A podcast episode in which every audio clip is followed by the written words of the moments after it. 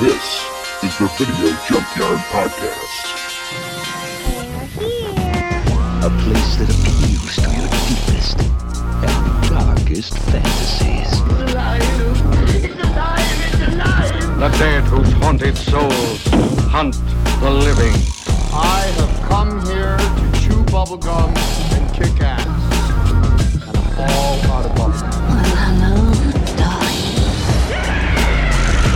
From this nightmare world emerges a fearsome half-man, half-ape with the strength of 20 demons. It's time. Hey everyone, and welcome back to another episode of the Video Junkyard Podcast. To be specific, you have landed at episode number 162. With me, as always, are my good friends and co-hosts Joe Peterson and Ryan Steiskel. How's it going tonight, guys? Pretty good. Oh, you know. I'm alive. Joe, you're back from the wilds of the Wild West. Yeah, it was pretty goddamn wild this year. It was, yeah. It sounded like it. Yeah, the weather was, it's kind of a nerdy thing, but we always like, the Morrison Formation desires a sacrifice. And every year they find a way to get it, whether it's bugs eating somebody's legs or it's, Black Widows in the bathrooms, or this year it was intense heat and then hail and then waterspout tornadoes and floods and all that fun stuff, landslides and all that. So the things I never tell you about when it comes to paleontology. Yeah, the hazards. So it's fun to be camping in a hailstorm. I'm sure. I'm thinking about the shit near the Black Widow. I can't let go of that one. They're all over the place. So we just tell everybody, hey, there's these kind of outhouse pit toilets that are there that the Bureau of Land Management has been kind enough to leave up, and we just tell them, hey, be careful, like check the toilet seats, especially at night. And yeah, one year there was a nest in there, so we had to get rid of that. I'm picturing Ripley from Alien. No blowtorch, not on a national monument. I mean, that would be bad. Plus, Trump removed those restrictions? Sorry. That's another thing too. Because of how dry it's been out west this year, we had a fire ban, so we couldn't even have campfires. Oh, no! Or even like a charcoal grill. We cooked everything on propane, which worked out fine. But it was like, you making Hank Hill proud, man. You can't. You can't do anything. You can't do. Yeah, we couldn't. Can't have like the nightly unwind and sit around the fire and. Well, and it was so goddamn hot, even at night. You're just sitting around like some lights on the ground because like people would throw their headlamps in. So at least we had like a central makeshift fire pit light thing, and it was just, you're just kind of sitting around. You stare at the glow, or see if you can make funny shapes with the lights and try to figure out what they are, like looking at clouds. God, it kind of sounds like one of those situations where you kind of pray for like an alien abduction, just so you have some idea of a light source. Yeah. Somewhere, like take one of the students. Well, and I just want to find my phone. This year we could sacrifice one. Yeah, we could just make that be the sacrifice. Well, and find out they're just like, giant alien Black Widows. In the first week when it was really really hot, the stars were kind of good on a few nights because usually the stars are really really bright. It's cool. You can see the Milky Way pretty clearly. But this year it was cloudy part of the time, and when it wasn't cloudy, there was a smoke haze from fires that had been going on in states surrounding. Yeah. So it was just like, oh God, we can't even see the pretty view, and I'm making it sound like it was a great year, but it was a tough one, but yeah, we got through it, and we got a lot of work done. So, but I'm glad to be back. Yeah. Very glad to be back. I suppose the work is what matters, but when you lose like the fun aspect, it kind of kills the whole experience. Well, it's an effort to get out there. So you get out there and you're exhausted, and then you start doing exhausting work in exhausting weather and try to keep up. This all adds up. Yeah, and then you're trying to keep up camp morale because you don't want 12 people sitting around surly. So hey, what always sparks up camp morale? Hookers. What would that be, Ryan? Hookers. Yeah. Hookers. See, I don't know though, because like we're doing paleontological field work. We're just digging up dead things. So yeah, just piece them together. And dead things don't sound like a thing that would work well together. I mean, if you they can make the right kind of electricity, if you know what I'm saying. Sparks can fly if you have the right parts.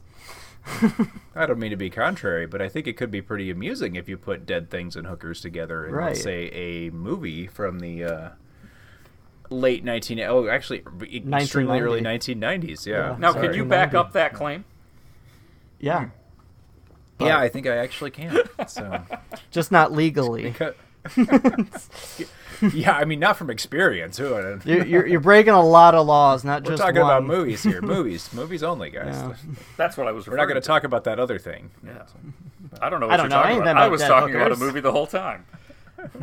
Oh, yeah, I mean, me too. Obviously. Jurassic Park would make for a very interesting remake if we combine some things.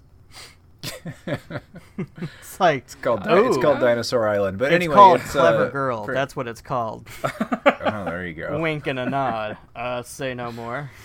And now we take a quick break to let you know about some other excellent podcasts that you should check out. I would like to invite you to take a trip across all of time and space. Join us in the Police Box as we discuss the worlds of Doctor Who in a completely random order. We discuss it all. TV stories, audio adventures, novels, nonfiction books, and on and on. I'm your host, Eric O'Branson. I would be very happy if you joined me for the Police Box in the Junkyard Podcast. The Police Box in the Junkyard Podcast is a proud partner of the Video Junkyard Podcast and can be found on most major podcast platforms including SoundCloud, Podcast Addict, Stitcher Radio, Google Play, and Spotify. Hello, fellow time travelers. I'm Tony Whitt with the Doctor Who Target Book Club podcast, the podcast in which we undertake the insert adjective here task of discussing in story order all of the Doctor Who novelizations. I'm joined by... Dalton Hughes. And by... Alison Fitzafrey. And we record our episodes twice a month. You're listening to the Video Junkyard Podcast. Enjoy your travels.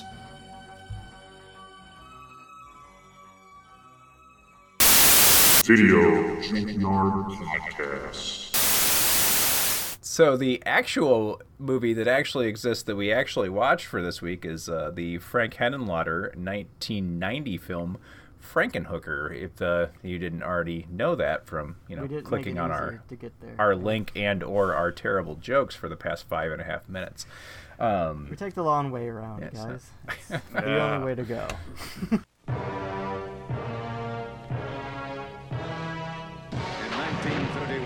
1931, the world was horrified by the motion picture Frankenstein. In 1935, horror turned to terror with The Bride of Frankenstein. In 1990, the makers of Basket Case and Brain Damage bring you... Want a date? Frankenhooker. Jeffery Franken has a plan. I just want to bring her back, Elizabeth. He has the ingenuity.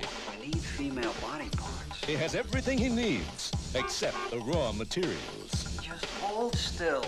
Excellent. Oh my God. Bunyan!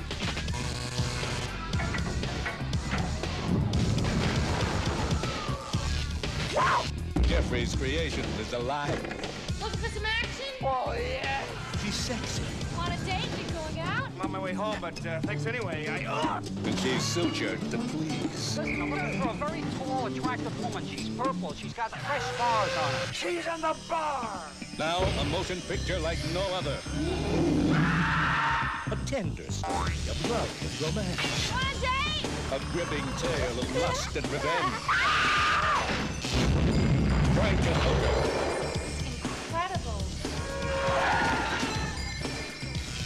Some assembly may be required.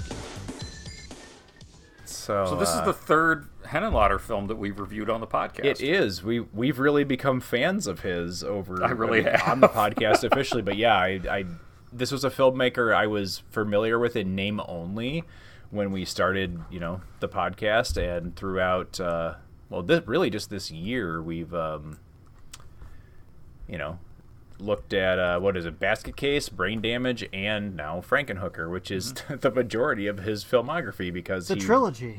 He retired after doing a couple of sequels to Basket Case to become the head of Herschel Gordon Lewis's video label, Something Weird Video, and he did a whole lot of documentary work and stuff when he was running Something Weird, but kind of retired from the spotlight of writing and directing feature films, which makes me kind of sad because I really like, not to show my hand, but I really like all three of the movies that we've seen of his, and wish there were more to dive into. Yeah. Like, this is the era of remakes. Why not just like, hey, get your ass out of retirement. I hear Scarlett Johansson has range. Let's do this. Well, and Ryan, this is the first of the Henenlotter films that we've reviewed that you've seen. I'm curious to know if, and you don't have to answer now, but if this movie has made you consider checking out the other two. No. But you don't have to answer that. It hasn't. But it's not to say that this movie doesn't have its charm. But it also has some, definitely some dated... We're getting into that. This will be a fun discussion because I think I actually feel like Frankenhooker is a hilariously accurate, like 42nd Street exploitation film that is actually at the same time kind of being critical of some of those films and some of the harms of them. So it's, God forbid, this just sounds ridiculous, but it's a really smart, stupid, fun movie. Like it's just like his other two movies. Like he's really got something going on in the subtext in the background that I actually don't find in a lot of this stuff. Yeah. Not that other exploitation movies aren't fun, or that aren't smart at all in any way, but that's been kind of Henenlotter's trait that I've really found admirable. Is like I think he's really he's got a lot to say, and there's a lot of subtext, and they're like absolutely hilarious, at least in my opinion. He's kind of the anti-Corman in some ways. Yeah, absolutely. And that's nothing against Corman. But at the same time, it's still scratching that same itch that a Corman movie would. Right, but the exploitation is definitely more kind of self-deprecating. Yeah, yes. I can say that definitely in this one. They're not saying... they're showing these stereotypes and stuff, but they're not saying they're okay. Yeah. They're very clearly making it like, there are moral lessons here. Yes, Frankenhooker has a moral lesson. Yeah, it's one of the lesser known Aesop fables. The fact that I opened up with like, yeah, Frankenhooker, this is a really smart movie, just sounds like people are going to be like, rolling their eyes right away, but try to make a case for that. But, let's start off at the beginning and get you guys a synopsis. It's a really short one, and it pretty much does the trick. A New Jersey mad doctor rebuilds his girlfriend with body parts from exploded hookers. I like that. I love that synopsis so much because it's one sentence long, and it pretty much... and I love that it says exploded hookers, by the way. I would argue, though, that it's incorrect because he's not a doctor. Not. He did drop out of medical school. That's unlike one of us here who is a doctor of sorts. Not of sorts, a doctor of, geology. I'm saying not medical. He's not a medical doctor, which person is trying to be, dare I say, medical doctor? I'm sorry. I wasn't trying to be insulting. I'm just kidding. Thanks, Eric. No. I got insulted for you, Jeff. That's fine. You know what? You're right. Next time that we see each other, I'll let you do my prostate exam. I don't need one this early, but I trust you. It's been worth it. This whole long game has been worth it for this moment. There's all like a small single tear. Planning. It's like all of this years of planning have come to this, Ryan. You've cracked the code. So yeah, Frankenhooker. First thing about Frankenhooker that I noticed right off the bat is distributed originally by Troma. Yeah. So Lloyd Kaufman, Michael Hertz, the famous cult film brand, I guess. Not surprising. And it occurred to me that, is this the first Troma movie we've watched for the podcast? It seems insane that we've gotten through 162 episodes and not watched one. I think at least it's been distributed.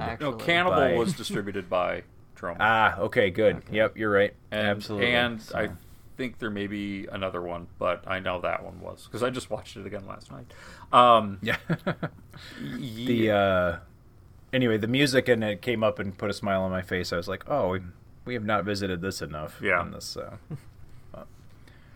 feels like it's low-hanging fruit, and the fact that we haven't is like, good on us. We're trying hard not to dive into what is obviously fits this podcast. It's like, give us some credit for not taking the easy route.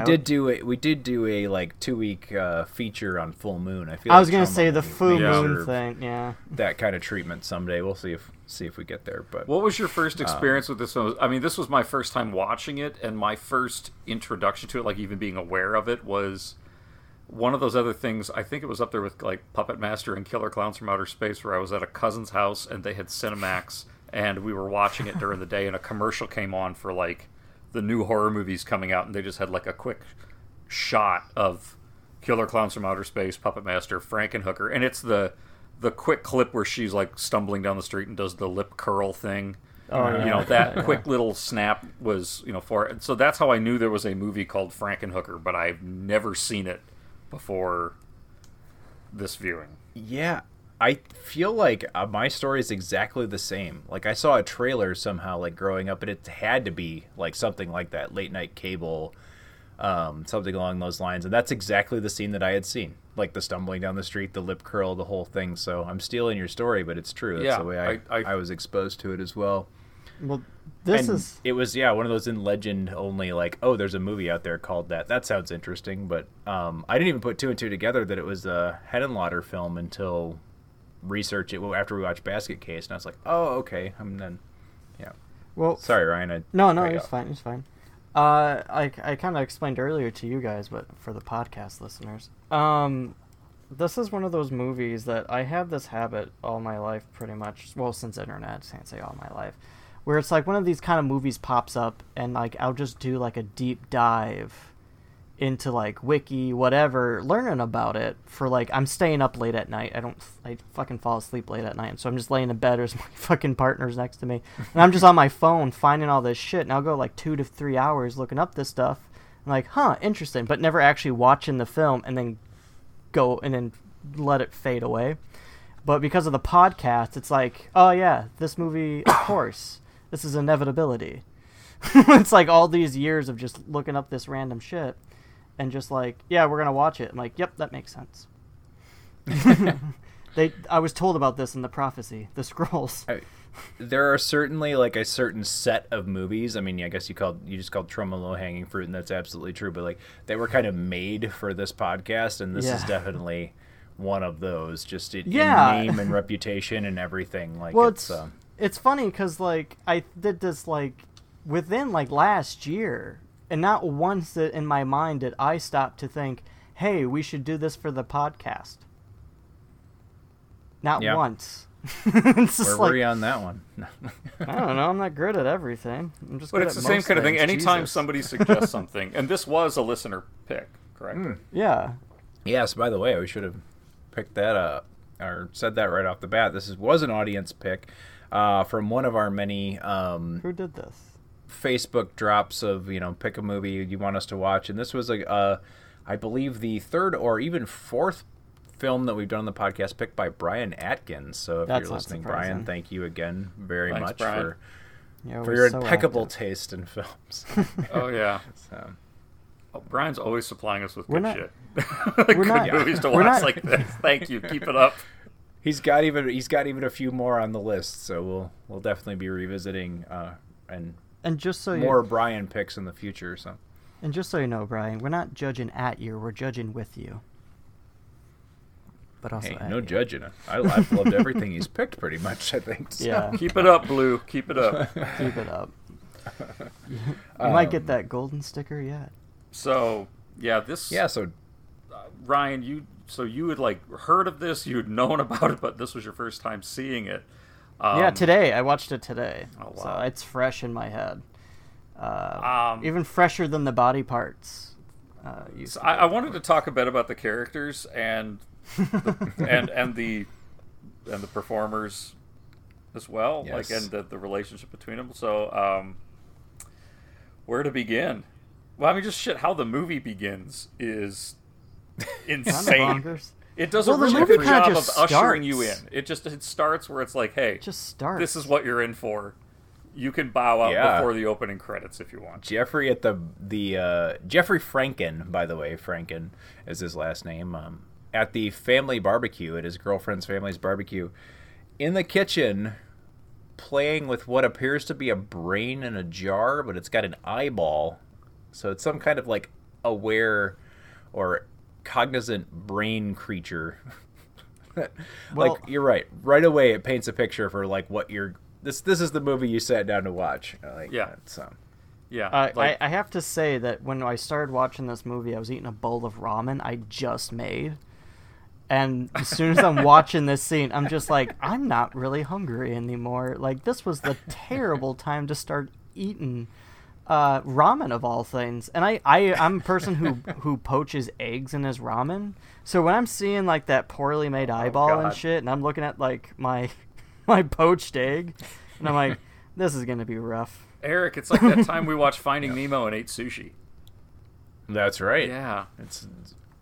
Yeah, it was a theme night. It was. Like... It was unplanned. It was totally unplanned, which was kind of fucked up. But yeah, I mean, I'll be honest. I had a hard time with this movie for the first few minutes at the family cookout because so apparently Jeffrey and Jeffrey's engaged. I already forgot her name. Elizabeth. Yeah. So they're engaged. Of course, it's Elizabeth. It's fucking Frankenhooker and Frankenstein. Get there. Okay. Yeah. So, Elizabeth Shelley to be their last name is Shelley to be complete. So, yeah. So they're engaged, but in the opening scene, like there's enough of them calling the same elderly couple mom and dad. They're both doing it because they're engaged. Yeah. You know, some people do that. I got real confused at first when it's like you're engaged. I'm like, are they siblings? It took me a minute to figure out the dynamic. So, I'm not the only one there? Okay, good. No, you're not. I didn't really... Yeah, it fucked with me, too. Also, like, this movie just starts. Like, it just fucking starts with him toiling with the brain. I legitimately nobody cares. Well, no, not just that. This is where I just kind of like Jeffrey's up to this weird stuff again. Like, well, no, it's not just that. For me, I was like, did I miss the intro? Like, it just started, and it threw me off. For any movie, even Star Wars fucking throws a scroll in there. Yeah, this is like, just like boom. It just starts. I'm like, did I miss a scene? Am I missing like the first couple minutes? He's just poking at a brain, and then like and then nobody like, hey, can you just pass me the ketchup? Like, and it's somehow wedged in a bunch of fucking wires. Like, there's no way that this setup was here this entire time. This is her folks' place. It's not like his mom's place, which we're fucking get to. It's not like his laboratory, yeah. But it's just like, he just at one point, someone placed the ketchup in, like, I'll just wedge it between these, like, mess of wires and this fucking lobotomized brain with a fucking scalpel in it. It's just... I love oversized, right, like, brain with an eyeball on it, so yeah, there's and I loved it though. I mean, because it was so absurd and just off the wall that it sets the tone. And then the whole thing with Elizabeth, they keep talking about don't eat pretzels because they're gonna make you fat, and she's clearly in a poor fitting fat, so it looks like she's just wearing a big sweater. Yeah, she's not even like fat. Yeah, it was pretty like weak, like fat girl thing. Like, I even wrote down, like, this girl is fat, like, what? But anyway, yeah, no, like that was something that's like this reoccurring joke, like constantly, like, yeah, the whole both of her parents mentioned something about, you know, lay off the pretzels, and like, and then there was like one line that she's telling her friends, I've done all these fucking diets, I even let Jeffrey like staple my stomach, and her friend like breaks the reality for a moment, like, wait, so he has, like, a medical degree? No, not really. No, and you let him staple your stomach? You let him conduct surgery on you? She's like, yeah, why not? Well, I'm going to marry him, so, like... Well, and see, like, that's the kind of stuff when we talk about how this movie's actually kind of smart. You've got a character who is clearly in a shit excuse for a, you know, so-called fat suit, right? Like, there was no effort to actually make her look larger than her actual frame, other than, okay, we'll do a puffy sweater. And then we're going to have a bunch of dialogue, puffy clothes. A bunch of extreme dialogue about, you know, body image. Well, they gave her a fake butt because she definitely does not. Sorry, excuse my language on this, but she definitely doesn't have an ass as she's the hooker. And I was just like, oh, they downgraded that. But see, even that, it was so poorly done. But that's what I mean. It was so poorly done. It was like that has to be intentional, especially coupled with the. This dialogue about, you know, this over the top stuff about body image. I mean, that's that's what I mean when I talk about, like, you know, like Henenlotter, like you said, Eric, like he's got something to say here, and it's like the anti-Corman instead of actually very like tongue over the top, like tongue-in-cheek way. But yeah, I think he is saying something in almost every moment of this movie. Like it's, yeah. So yeah, Elizabeth at a family cookout gets a brand new ultra deluxe lawnmower for her father, which has a remote control. Yeah, she has Jeffrey put a remote control on it. Oh right, yeah, and manages to get herself chopped into pieces. So, prompting the all-time best parody of a news tragedy news report that I've seen in a movie. I think like it even beats like stuff that's purposely being parody movies, like Kentucky Fried Movie and such, with just the ridiculous nature of like the way that news covers, you know, personal tragedy in people. So another great success early on in this movie by like there's so many different lines that they say about her being dismembered, like the lack of professionalism. It's just like, yeah, she's just like a jigsaw puzzle, you know. She's just they called her a salad. They said this is one of the lines. The salad that was I put down, like the salad that was once called Elizabeth. Like and so then and I'm like, is that an additional fat joke in there? It's like and then they throw in the, you know, thing about Jeffrey as the distraught boyfriend, but clearly no suspects as to who stole the head and the remains that were identifiable. Yeah, you know, they do that, and then of course you find out that he has them in a bizarre estrogen-based bubbling goo or Kool-Aid essentially in his chest freezer, in his surprisingly larger on the inside TARDIS of a garden shed. Yeah, you know, it's like a garden shed. He goes in there, that thing's fucking huge. It's like a two-story garage. At one point, yeah, he's got some space in there because especially during like the electrical storm scene, like that's, you know, he's got like a whole Frankenstein's lab set up. Well, the whole pool like she was on when he raises it is like 3 times the fucking height of the actual shed itself, so he has some kind of like depth below. Yeah, the geologist in me was like, how the fuck he would have had to drill that down. Oh, that's New Jersey. Oh god, the fucking bedrock there's nuts. Oh my, how did he do that? I'm like, stop. just forget. You're watching a movie called Frankenhooker. You got a geologist going like, the bedrock of fucking New Jersey. Let me tell you. Yeah. I'll let that one pass, but you know, yeah. Great moment early on with Jeffrey, the scene with his mother. Oh my fucking Christ. Is interesting. Yeah. He essentially diagnoses himself and like tells his mother. It's almost like a cry for help, like I've become dangerously I'm close to isolated immoral and close to immoral. Like he is diagnosing himself, like what exactly is going on, like kind of reaching out for help. And she answers him with well, first of all, it means he's aware of like his madness and it, like he's having a moment of clarity or whatever. And she answers this like kind of plea for help, or like, you know, kind of a coming out of like, this is what's going on. I have my girlfriend's head and I'm rebuilding all this. I think I'm losing like my slip on sanity and reality. Yeah, and she asks, do you want a sandwich? I have that written down too. Yeah. Yeah. So, oh my God. He has a very, oh, I'm sorry. Go ahead. Okay. I was just going to say, I have a lot to say on Jeffrey. I have a hard time with Jeffrey throughout this movie. He freaks me the fuck out. Like he is the best representation of a mad scientist I have ever actually seen in a thing. Like typically they're kind of comical and whatnot, but and not to say he doesn't have his comical moments, but more so unsettling. Like he's legitimately like anytime he needs to have like an idea, he's drilling into his fucking brain. And I'm like, this. That's what I was going to bring up. Yeah. So well, please, and he never stops talking. The power drill. Yeah. He like never stops talking throughout the entire movie. Yeah, he's almost a narrator in a lot of ways. Like he's just kind of talking along with the whole thing. Like I almost get the like vibe of like a, I don't know, conservative radio talk show host kind of something with the way the way that James Lorinz plays the character and the voice that he uses, because I feel like it's a little put on because it's obviously a Jersey accent, but like, I don't know, and then he's got just these crazy, like, kind of monologues.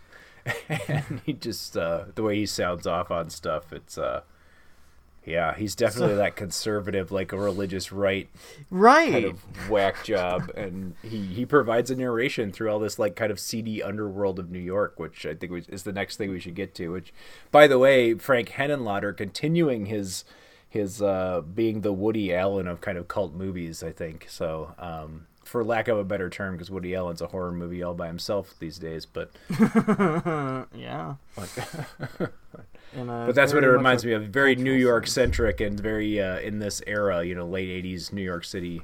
I also get kind of a Larry Cohen vibe from Henenlotter. Mm-hmm. You know, the way that the city becomes like, you know, part like a character in and of itself. Yeah. And he's certainly got, you know, kind of a, I don't know if a fear, but he's certainly got, most of his films are set among kind of the seedy nightlife, kind of like underbelly of New York, kind of, and Larry Cohen's early films as well. Yeah. I mean, very much so. I wanted to say before we move on to the city about the drill bit is that at one point when they're doing it, you can clearly see that the drill's not even spinning.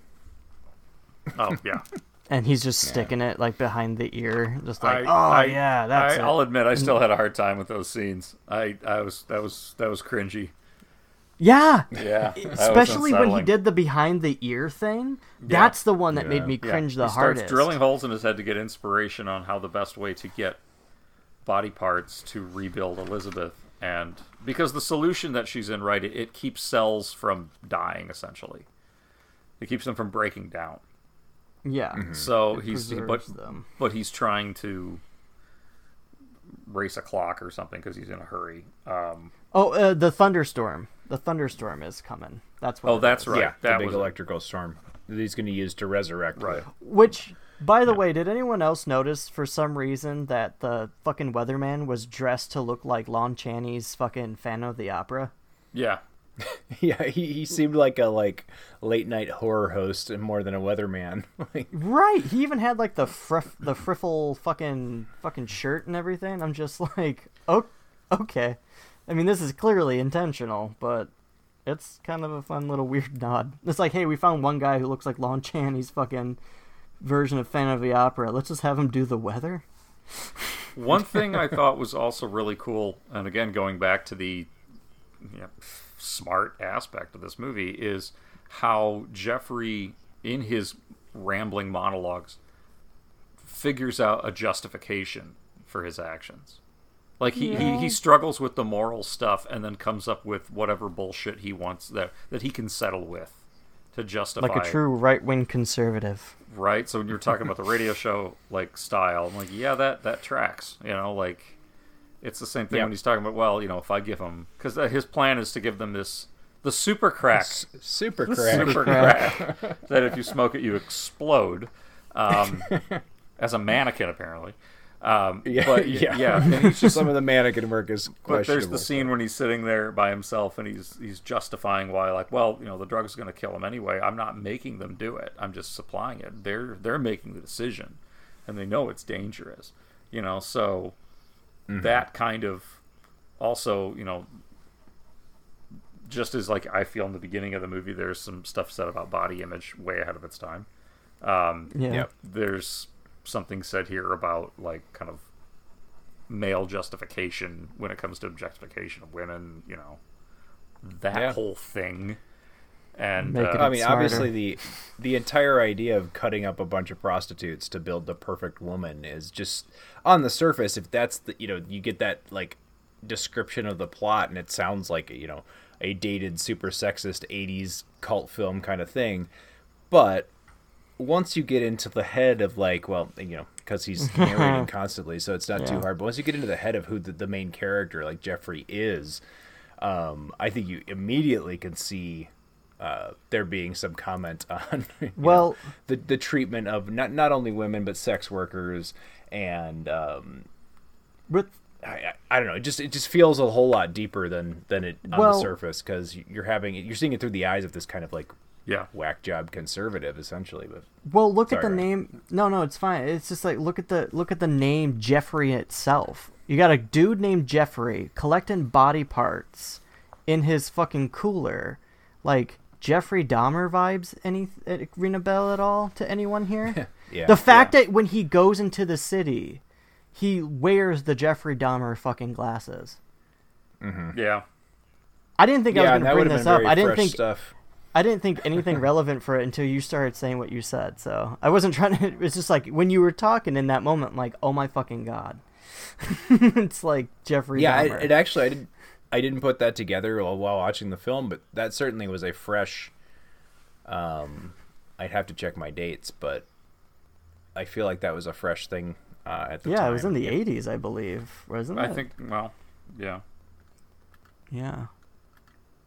Was that even a thing yet? Like, I'm curious, but anyway, I'm not going to Google serial killers while we're on the actually recording this. But no, yeah, the movie came out before. Yeah. Oh, okay. Yeah. That's what I was kind of. Then it's just a weird coincidence. Yeah. Then. I'll take the hit on my Google search for that one. Yeah, but no, I think. Good. I'm still recovering from Frankenhooker with mine. Yeah. I actually wondered if the Jeffrey as a first name was a reference to Jeffrey Combs for Reanimator, because this has some Reanimator vibes to it too. Lot. Certainly. And his James Lorinz performance is. Certainly its own thing. Like, I don't want to cut down on it, but it's got some similarities. It's almost like a New Jersey version of Herbert West. Yeah. You know, certainly. Herbert I West would say is the pompous Ivy League kind of character, and this is definitely like the so-called blue collar, because he works for the power company, but he's got the New Jersey madness. You know, but yeah, because Jeffrey Combs would monologue a bit in Reanimator. Yeah, that's true. So, damn. So yeah, I certainly Henenlotter would have been aware of, Reanimator and probably a fan of it. I would assume. Yeah, but so the he can't just get the hookers though. He has to go through Zorro.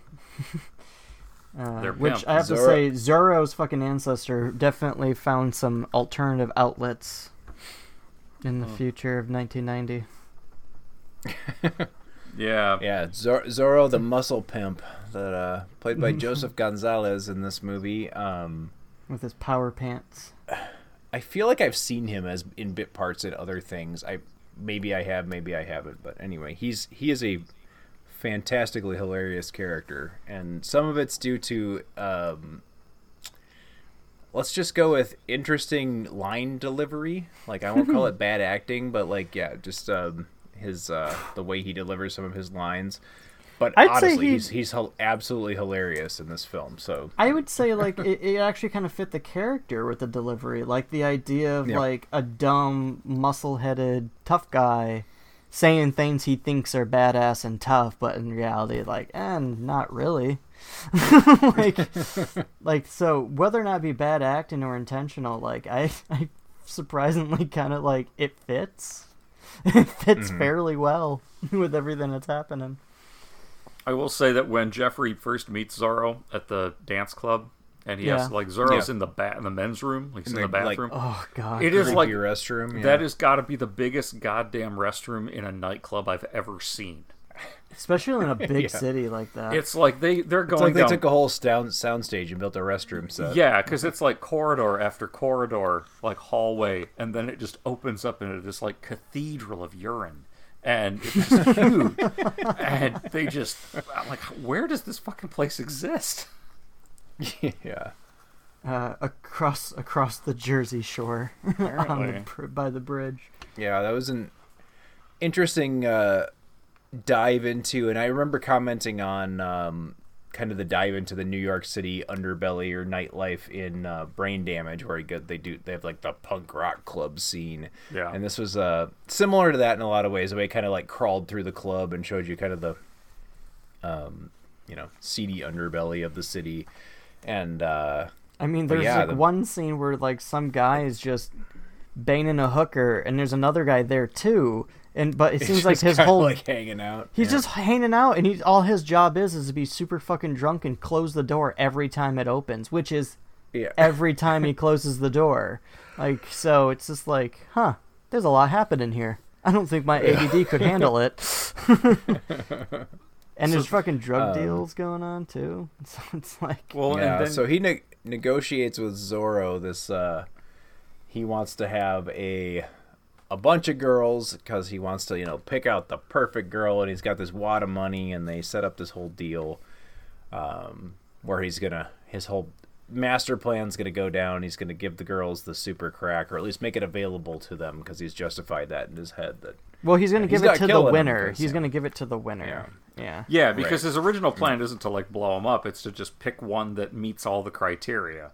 And after evaluating them in a hilariously disturbing montage, where they're all just waiting for him to start wanting to, screw him, and he's get on with business. And because then he's like, I can't decide, and they get mad at him because they're wasting their time. And he decides, he wants this piece of this person and that piece of that person, and he can't pick the perfect person because each person has different aspects. So there's, again, I feel like we're there. Maybe I'm reading too much into it, but there's commentary going on throughout all of that. Okay, so no perfect person, right? And you're dealing with the physical attributes of each person and picking their best elements, and oh my god, also a lot to be said about the male gaze. And is this movie just like a commentary on Weird Science? Anyways, continue. And at the same time as all this is going on, it is incredibly it's kind of funny. So it's not really a provocative scene, but it is certainly owes all of its influence to old softcore porn movies, 42nd Street. This scene is straight out of one of those. But at the same, I don't know. I just feel like there's a little something more going on there. But that doesn't mean it's not a scene straight out of an exploitation movie. This is essentially an exploitation movie, but it's just a smart one. So yeah. Lots of nudity, lots of magnifying.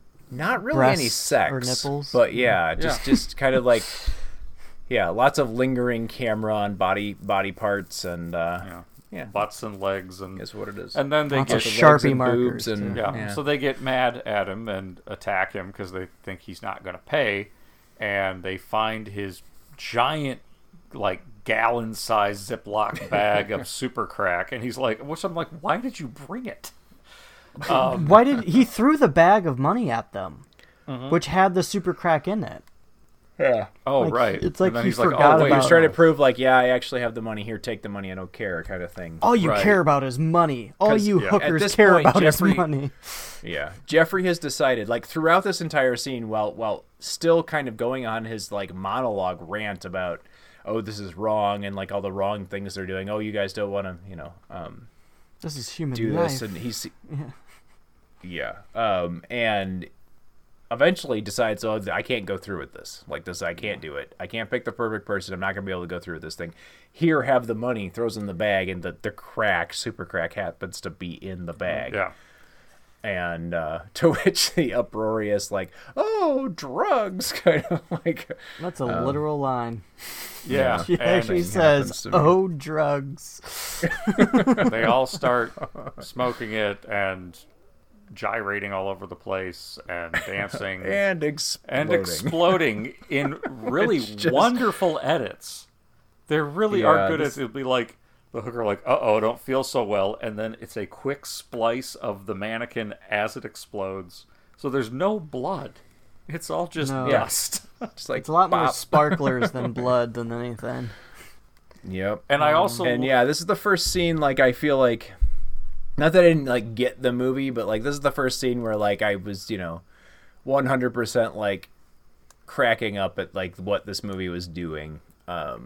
The whole time that he was tied, watching hookers explode. I don't know. But the whole time that he was tied down and they were doing all this stuff, they were making out, they were listening to music. That's when his more conservative Christian roots were coming. He says no, that's the devil's music. It's gonna tell you to do a bunch of evil things. Oh yeah, when the when the girls start kissing each other, he's like, makes some comments about, that's unnatural, that's impure. Like, yeah, coming from the guy who wants a super crack maker who's trying to harvest, wants to sew together a bunch of hookers to animate his girlfriend. Yeah. But then Beyonce, I'm sorry. And then hypocrisy. Of course Zorro enters. Yeah. And who gets knocked out by a head flying at him. It's just a story about a man trying to find his bitches. Yeah. Yeah. And so then I'm just I also love when Jeffrey's scooping up all these hooker parts, he's apologizing to them as if they're not dead. He's like, don't worry, you'll be fitted, you'll be right as rain, you'll be fine. I'll fix this, don't worry. Not a problem, I'll fix this, yeah. And but the part I'm thinking about is like, Jeffrey, you're still gonna steal parts of their body. Like, you're gonna leave some with less because his intention was, I can repair you, it's just I have to fix Elizabeth first. And it's just, but you're stealing their parts. Like, somebody's going to replace him somehow. I mean, he was going to work problem number 2 after problem number 1. That's all. Right. First, in his head, he was going to fix this. Like, he did this, he was going to fix it. So yeah, a guy with pragmatist, like, multiple, it's fine. A guy with like multiple fucking drill holes in his brain. Like, yeah, I don't think I'm going to trust much of his ideas anymore. I guess we should probably get to like the Frankenstein element of this, so he obviously takes the bags of hooker parts, which is even him escaping the like hotel with the bags of stuff is hilarious. It's a great scene. All of that is just great. But just one giant hefty bag. It's a bunch of hefty bags. I think he has 3 hefty bags full. Yeah, and he's just kind of like dropping them down into the alleyway, but apologizing. Yeah. I mean, it's a commercial for Hefty now, right? Like, hefty. So he rebuilds Elizabeth when he realizes he can just swap parts around. And reanimates her in the traditional Frankenstein sense, right? Yep, lightning storm, raises her up to the roof, the whole... And unlike the original, like, James Whale film where, the monster or the creature, is resurrected and just kind of grunts. This one speaks. Sure does. God, it's hilarious. Loudly. Oh God, just the seems to just like in the Austin Powers movie, right? Like, I seem to have trouble controlling the volume of my voice. Well, she is essentially a fembot, so in many ways. And she any money? Got any money?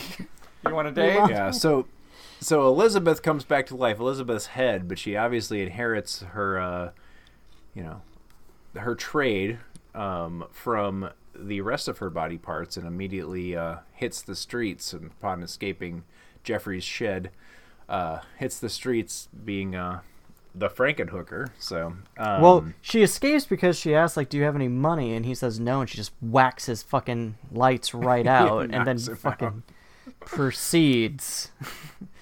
Onto the town. And she ends up going back to Times Square, where she... with Batman 89 posters up. Yeah, I noticed that. And she meets a couple of Johns, and we learn something about Frankenhooker. That if you get with Frankenhooker, you are going to catch on fire, be electrocuted, and explode. You get the super crack effect. Yeah. Well, the super crack is probably still on her body. Oh my God! So it gets into her partners, and it makes them explode as well. So, and all it takes is a kiss. They don't even get a chance to. But yeah, that dude. Oh, no social commentary there at all, is there? AIDS epidemic? No, not at all. How about the first guy that she actually does hook up with? And it's like, why is it always got to... The super excited, like, little old man. Like, just bald glasses, just like, she's enthusiastic. Yeah. And I'm like, oh boy. Oh, yeah, he was into it, Well, he blows up, all that's left is his head, and he just says... Thank you. That was the greatest ever. It's just like, I'm like, you're the only person who probably gets a happy ending out of this whole thing. No pun intended. Satisfied customer. Yeah. Satisfied customer. I think he had like $40 too in his wallet. Like, she took the money. So then you know, so eventually, you know, then Jeffrey finds her, and I guess, you know, he fixes her, right? Mm-hmm. And God, then Zorro shows up again. And meanwhile, lightning didn't electrocuted the deep freezer. After the bar scene we mentioned early in the show, where Zorro and one of his buddies are commiserating, which for some reason this scene just cracked me up, so I'm mentioning it again. But Zorro's having like a cry almost, like over a drink, like about how he's lost all his bitches, and like his buddies kind of commiserating with him, like, yeah, how could a what the measure of a man when he loses all his bitches, like, just like the most ludicrous conversation. And it's great. I don't know. Just a good moment. Well, and that's his buddy's the one that also gets electrocuted by Frankenhooker as well. Moments later. But, well, and that's how Zorro figures it out, is he brands all of his prostitutes. So he notices that she has the brand on an arm, but he's like, you don't look like anyone of mine. So that's when he starts getting suspicious and then tracks her back to Jeffrey. Well, he notices all the parts. He starts to notice the parts of some women. Yeah, that's what I mean. Like, he's starting to notice, like, that's not yours. And that's Candy's arm. Yeah. So he tracks her back to Jeffrey, and they have a confrontation, which is amusing because it also is when the deep freezer that has been electrocuted during the you know, resurrection scene,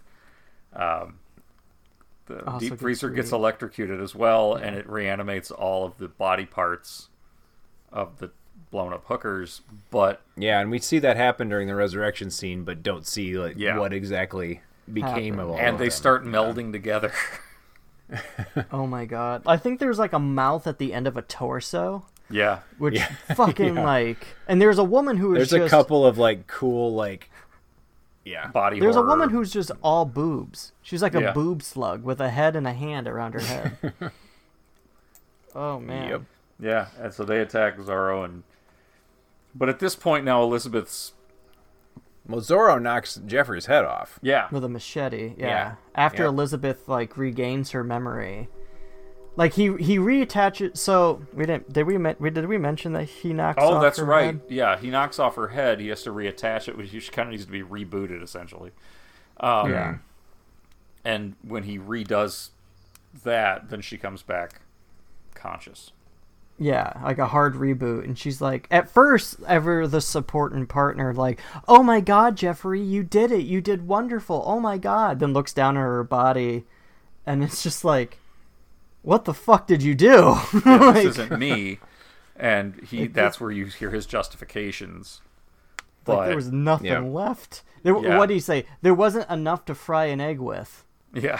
He fucking said. Which just, once again... about like, oh, I made you better. You know, that kind of an attitude. So, going back to the fat thing. Yeah, I took you from fat girl to now you're, you know, perfect. I built you from all the best parts of all these women I... Yep. Blew up. Don't think about all the STDs that you probably are currently carrying in those parts. I know I didn't. So when Zorro knocks his head off and the big twist ending. Yep. Well, and then Zorro is, you know, then preyed upon by or, you know, killed by his bitches all, you know, sewn together into are melded together, not sewn, because it's the experiment that does it, but they're like little Cronenbergs. Body creatures, like they're just body parts all kind of like oddly put together into like creatures, which it's just great. Like, Well, you find out earlier, like when he's during the scene where he's putting all the parts together to build her, rebuild Elizabeth, is you see him like take like a glue version of his concoction and just like smear it on like rubber cement on a body part and just stick it on. Stick it on. Which I thought was a very fucking cool thing. Like, oh, cool, his mixture can also be turned into like a glue cells or something, like a paste. Yeah, and it's just like throw it on there, and like the sutures are just for like security.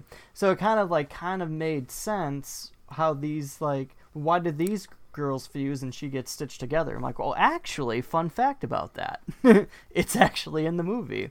So the movie might not explain why he can fit a fucking like 100-foot-yard pool in his pool. Sorry, Paul in his fucking basement, but will fucking give you like the smallest of details to explain why these fucking bitches. Sorry, that didn't mean. That's what they get referred to. Sorry, that's bad.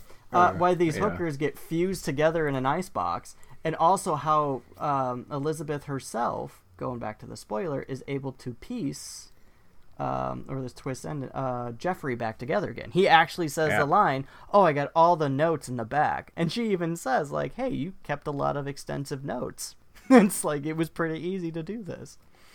Yeah, he documented everything, and he told her about it just prior to getting his head knocked off, so she's able to create a new body for him to create our big twist ending, which I think just puts a cherry on top of everything that has been kind of addressed throughout this movie.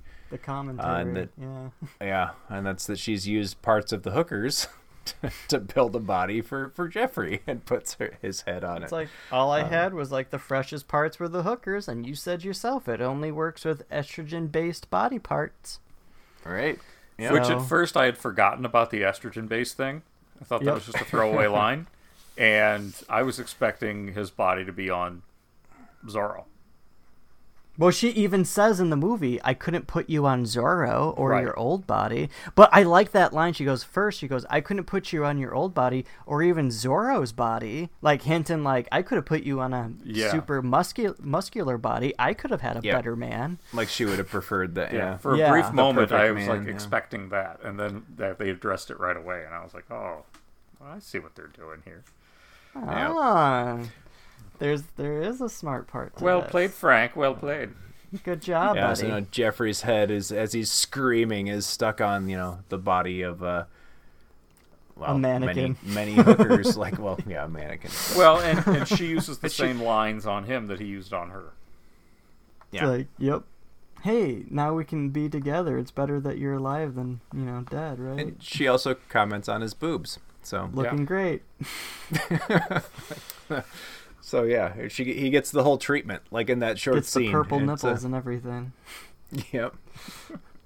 Oh my god. Which is So I don't know. I think just like there's a lot of really smart stuff going on. The first clue that I got in the movie, and we didn't mention this scene, but there's just a throwaway scene where there's some Jeffrey I think is working in his laboratory in the first act of the movie. And something is on TV where they're talking about prostitution. It's a talk show. Yeah, yeah. And there is a a prostitute or somebody on the talk show, and they're actually talking about some serious stuff about it. Well, she's head of a support group or an organization, right? Yeah, that's called Hooker. It's spelt out. Yeah, Hooker, an acronym for Hooker. That's right. And it pretty much is a hint. I felt like that was a hint. Okay, there's some really strong subtext right there. That's where we're gonna go with this. Mm-hmm. And it's just just put that little kernel there so that you're gonna be able to kind of decode the rest of the movie if you want to, because you could totally sit through this movie and just watch it for the body parts and the boobs and the monsters and the absurdity and you don't have to really dive in deep. But I feel like this exactly the same as Basket Case and Brain Damage. They're both just surface enjoyable. All three of these films, they're fun kind of exploitation-y films. But I think all three of them also have a really satisfying subtext to them once you kind of dissect what's really going on. And this one I think might be the strongest of the political kind of subtext that it's got.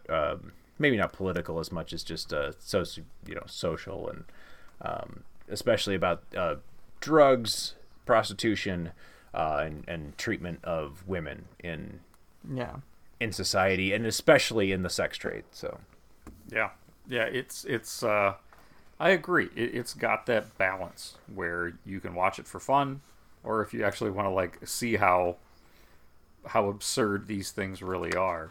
Here's an example in this kind of really strange art form. Because you're right, Henenlotter does this in the three films now that we've talked about, where there's commentary there if you want it. But it's just an interesting art medium for him. Let's take the exploitation genre and actually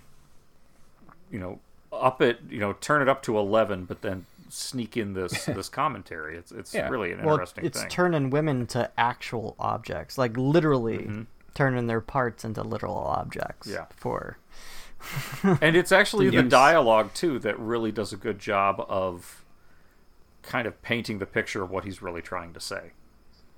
Yeah, especially Jeffrey's like constant narration and his especially like during the I don't know if you would call it an orgy scene, but like the lead up, the doctor inspection scene, which is certainly the most kind of exploitative, expletive, or like comes from the world of softcore 42nd Street pornography films and such. It kind of has a Weird Science vibe to it, like a little bit, with like just the way that they're judging the body part, like literally judging, like down to he's check marking certain parts of women, like, and he's bouncing nipples, and he's like, I don't know, it just it's so well done over the top that I think it just really strongly makes a point. But at the same time, if you just want to enjoy what it is you enjoy about that movie, that's all there too. So it works on different levels. I will say that well, they also go ahead, Ryan. I was just going to say, like, the actress is also, like, a hustler. What do they call them? Play pets or whatever? Penthouse pets? Patty Mullen. Penthouse. So, like, kind of like their, like, I think this was her last movie. She only did 2 movies, and this was the last one. But this is the one where she definitely, like, from what I understand, she likes it. She does a lot of conventions with this. She has a lot of fun with this. But, like, right there, you're using somebody who's usually, like, it's funny because it's, like, the idea of, like, you're changing a woman up, but the actress you get is a fucking hustler model. It's interesting. Yeah. Anyways, what were you going to say, Joe? Oh, sorry. I was just going to say, like, early on in the history of the podcast, we reviewed some counterpart films. That was a thing that we did for a while in the early ages of the Video Junkyard podcast, where we would take 2 films that were related in some way. And 2 of the very early ones that we did were Nightbreed and Little Monsters, where Nightbreed was kind of the adult version of Little Monsters, or vice versa, like the kids version. And I feel like this is that with Weird Science. This is essentially like there's a lot of similarities. The edgy aspect of Weird Science. These are both movies from the late 80s, early 90s, where it's male fantasy and create the perfect woman. Very different circumstances, obviously, but And I haven't seen Weird Science in years, but I feel like this one addresses some of those issues, and Weird Science doesn't really. It's just kind of wink, so wink, gross. This one's actually saying something about it. I mean. It's certainly happening on screen. Well, the twist, like, you have now been, not only were you pursuing the perfect woman, you have now become the perfect woman. Yeah. And you have to take everything that comes along with that as well. Well, the idea that, I guess, like, I didn't think about this until now we're talked about it. Like, the very concept, the fact that he's trying to reanimate somebody who's dead, which is like, you're not letting her rest. Mm-hmm. Like, she's still this thing to you that you want back. You're bringing her back for you. Yeah, you're bringing her back for you and your inability. But then again, oh my God, but here's another, fuck, it keeps happening. It's going, sorry guys, I'm going down a hole. Bear with me. It's a smarter film than it seems like. That's why I opened with that. Fuck, it is. So, but because for a while I kept like, when I put down my notes, like, why is everyone so fucking supportive of Jeffrey? Like, it's just, it's like, it's alarming. And critical of Elizabeth. Right. Mm-hmm. Everyone is too, like, supportive of Jeffrey. And he didn't fucking leave medical school. He got kicked out of 3. And, like, he has no real regards for, like, humanity or human anything. Like, the fact that, like, he's... Which he admits to. Right. And it's just one of these, like... Even her. It's so fucking... Oh, he's such a fucking gross character. And, like, it just adds to that whole fucking notion of, like, gross fucking dudes. Fuck. This... Yeah. Well, is this movie due for a fucking remake? As Ryan starts to reevaluate his grade for the film... Let's turn I think we all have. What are your any final thoughts or and a grade for Frankenhooker? I think I pretty much hit on most of what I was thinking about it.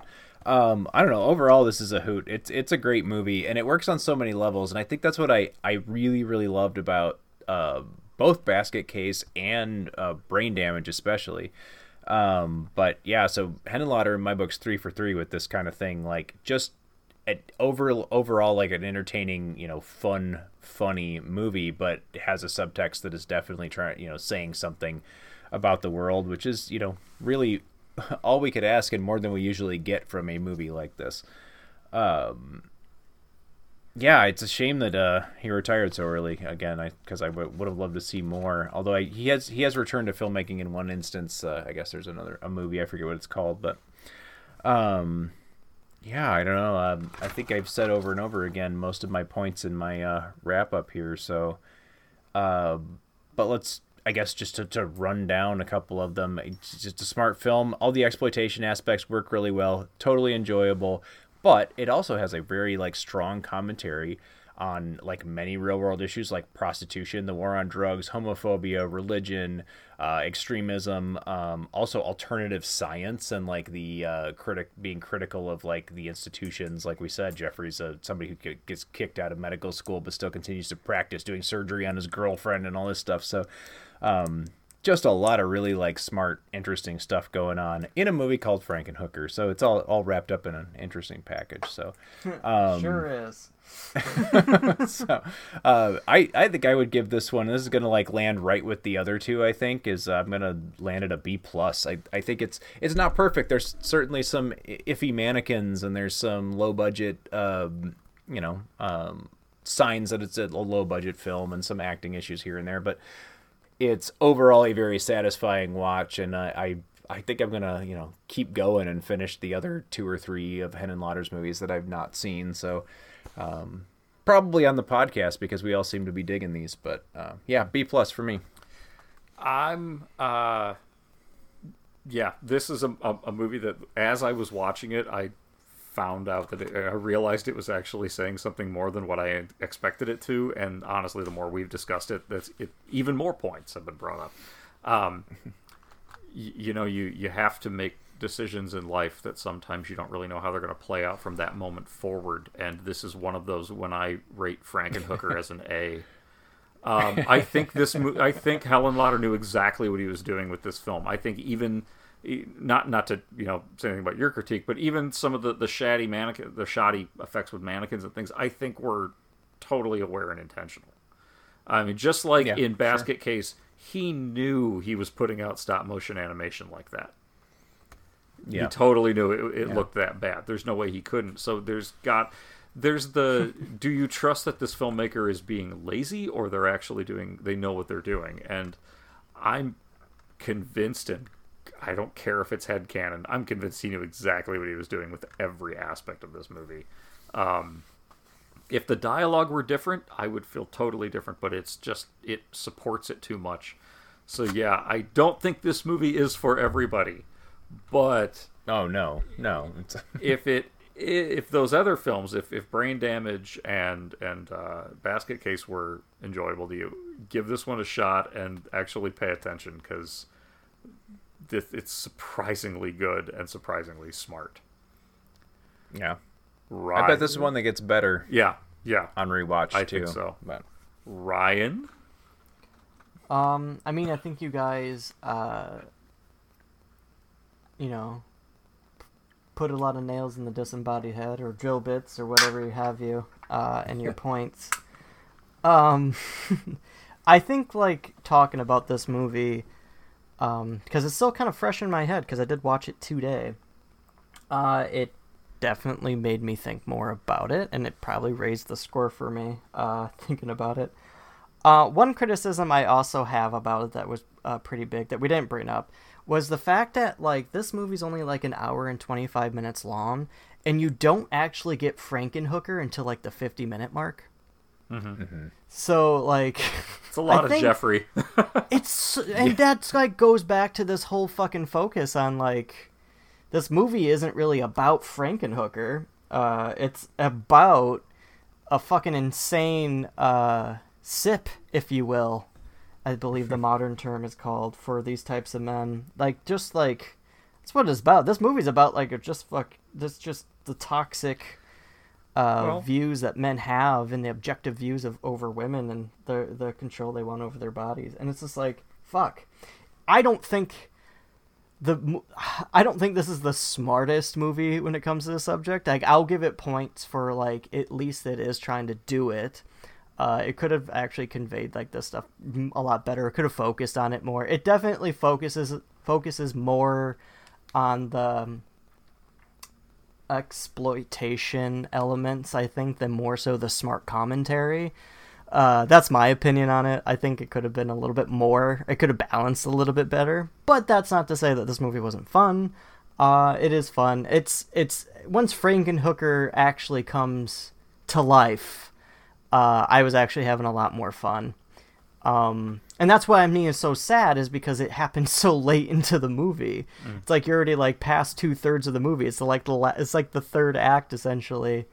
In itself, it's like that would have been kind of fun to explore, like to see her herself actually deal with this idea that, like, oh my god, these people all my fucking life have been fucking, like, controlling over me, and now I have this superhuman form. Mm-hmm. Like, I'm gonna fucking do what I want. Like, I would have been cool to see some more empowering situations. Like, that would have been great.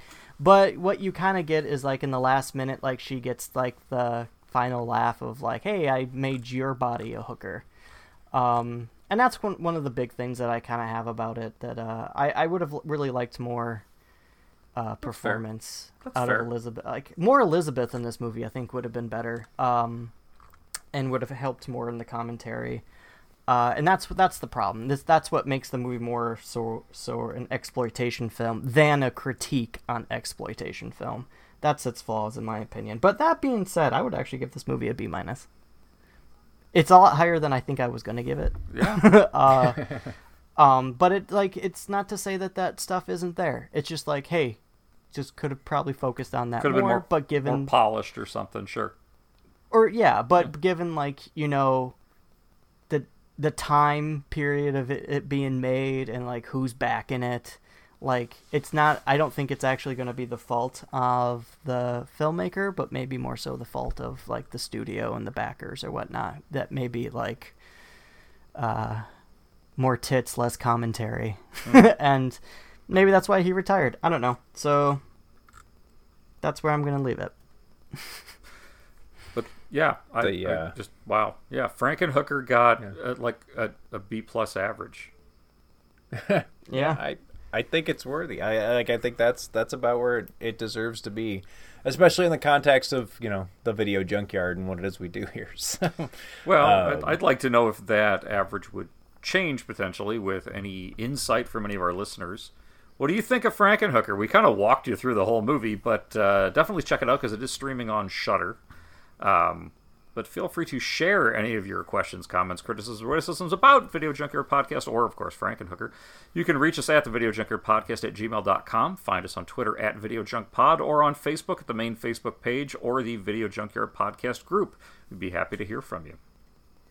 The Video Junkyard Podcast now has an official Patreon page, which you can find at patreon.com/Video Junkyard Podcast. Got any money? If you like the podcast, we hope you'll consider helping out and giving a little bit back to help us keep creating the podcast. The money collected through Patreon only goes back into the podcast and gives us a, you know, cover costs of production and web hosting. We obviously appreciate anything you give, and there's some cool perks for each tier of support, and including Video Junkyard Podcast swag, exclusive members-only content, and ability to vote in polls that'll help us decide what movies to watch on the show. So check it out, and we thank you very much for your continued support of the podcast. And speaking of, coming up on the Video Junkyard Podcast, we're going to take a look at the next couple of weeks, we're going to look at The Long Kiss Goodnight, which is, I believe, an action movie from the late 90s that, unfortunately, is not talked about enough as it deserves. Ryan, are we watching Shaolin Dynamite, or are we watching another movie. We'll never know. It's fucking wild card, out, man. So, wild card. Yeah, possibly a wild card Ryan's going to throw at us. Also, 1990, The Bronx Warriors coming up, as well as another audience pick. So we did an audience pick this evening. Thank you, Brian. And we're going to do another one coming up here in the next month or so. So all that stuff and more coming up on the Video Junkyard Podcast. I hope you will join us again. We want to thank you once again for listening to the Video Junkyard Podcast. We hope you enjoyed yourself, and feel free to share around. We're now on, of course, SoundCloud, but also, good God, Eric, how many different services are we on now? Well, we are as well as SoundCloud and Stitcher Radio, Podcast Addict, any of the podcast aggregates, but as well as Spotify, Apple Music. What happened to Google Play? It's now YouTube Music. I think you can find podcast on there as well, so... Anyway, we're out there. I mean, do a Google search. Inspired from Frankenhooker. We're also going to start OnlyFans. It'll be only Ryan. OnlyFans. You want a date? Thing. You got any money? Yeah. I want to thank you again for tuning in. Until next time, this is the Video Junkyard Podcast. I'm Joe Peterson. I'm Eric O'Branson. And I'm Ryan Slicekill, saying...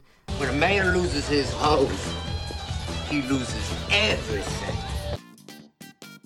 You have been listening to the Video Junkyard Podcast. I do wish we could chat longer, but I'm having an old friend for dinner. You just can't let them go. Go. Stay on the road. Keep clear of the moors. We want to take this opportunity to thank you for listening to the Video Junkyard Podcast and remind you to find us on social media on Facebook at facebook.com/Video Junkyard Podcast. On Twitter at Video Junk Pod, and on Instagram as Video Junkyard Podcast, all one word. Want to thank you again for listening, and keep digging. Who knows what treasures you'll find in the Video Junkyard.